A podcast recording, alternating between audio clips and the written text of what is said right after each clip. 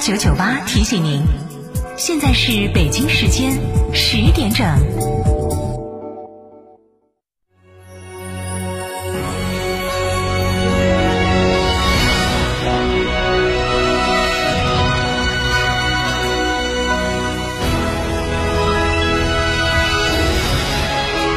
成都的声音 FM 九九点八，成都电台新闻广播。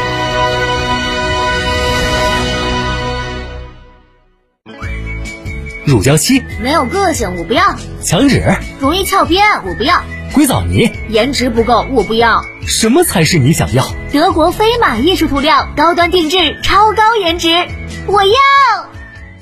购车零顾虑，北京汽车开启终身质保新时代，强势推出全系新能源车型免费三电终身质保政策。地址：火车南站西路一千六百一十六号，详询零二八六幺九八八八八七。九九八快讯。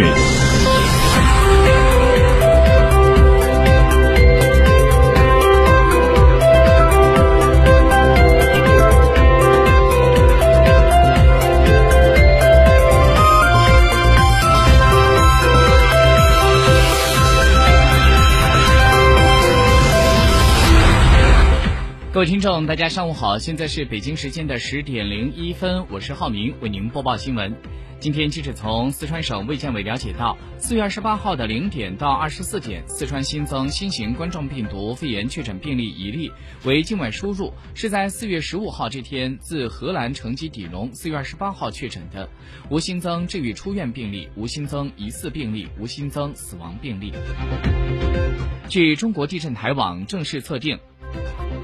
四川雅安市的名山区，在北京时间今天上午的九点四十三分发生里氏三点一级地震，震源深度二十八千米。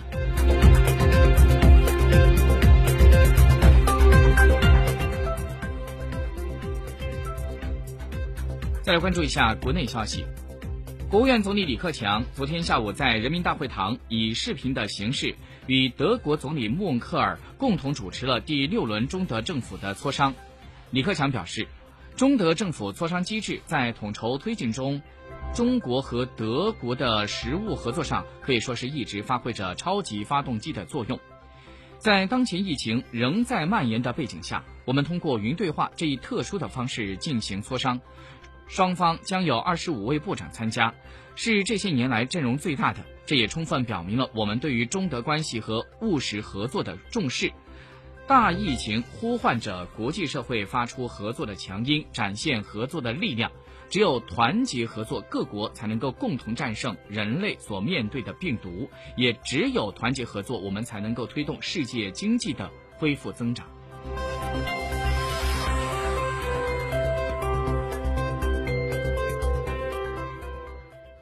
昨天，外交部的发言人赵立坚主持例行记者会。有记者提问，关于发言人赵立坚坚持将日本的核废水的这样一个推特和照片挂在自己的网站上，日方已经向中方表明了抗议，并且要求删除你的推特。请问你是否会删除呢？对此有什么样的评论呢？那么，在昨天的发布会上，赵立坚他是这么回应的：“他说，日方错误决定在先，我们抗议在后。日方做了坏事，还不让别人说了吗？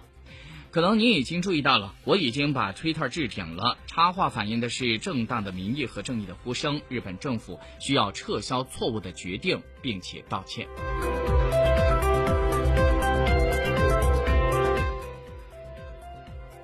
据中国载人航天工程办公室发布的最新消息，长征五号 B 遥二运载火箭计划于十一点左右，也就是大概一个小时之后，在海南文昌发射。发射的是空间站天河核心舱。好，我们再来看一下国内的其他消息。为了更好的保障钢铁资源的供应，推动钢铁行业高质量发展，经国务院的批准，国务院关税税则委员会在近日是发布了公告，从今年的五月一号起调整部分钢铁产品的关税。这其中，对于生铁、粗钢、再生钢铁原料等产品实行的是零进口暂停的税率，适当的提高硅铁、烙铁、高纯生铁等产品的出口关税。调整之后呢，分别实行百分之二十五的出口税率、百分之二十的出口暂定税率和百分之十五的出口暂定税率。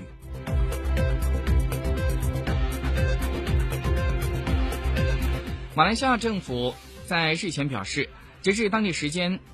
二十八号的中午十二点钟，马来西亚在过去二十四小时之内新增新冠肺炎的确诊病例为三千一百四十二例，这也是马来西亚从二月二十四号以来单日新增确诊病例首次突破了三千例。马来西亚目前的新冠肺炎的确诊数量已经是。于当天超过了四十万例，达到四十万零一千五百九十三例。而马来西亚的总理穆希丁在二十七号这天曾经发布了一个警告，说这个国家将会迎来新一波的疫情。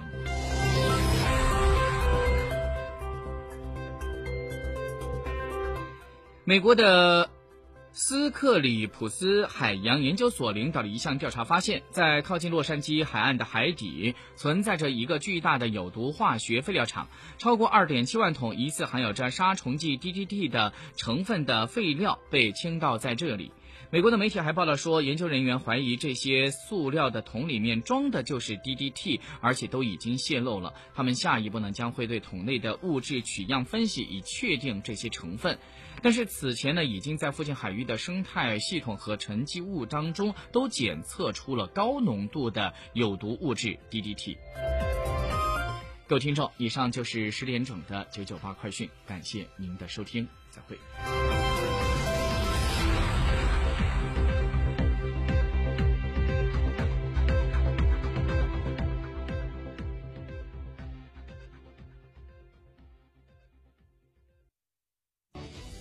新房墙面，我选德国飞马；旧房翻新，我选德国飞马。艺术涂料开启墙面装饰的定制时代，艺术涂料墙面定制就选德国飞马。沟通民生民情民意，聚焦廉政勤政理政，对待每一件诉求，我们客观公正。对待每一个问题，我们直击核心。全。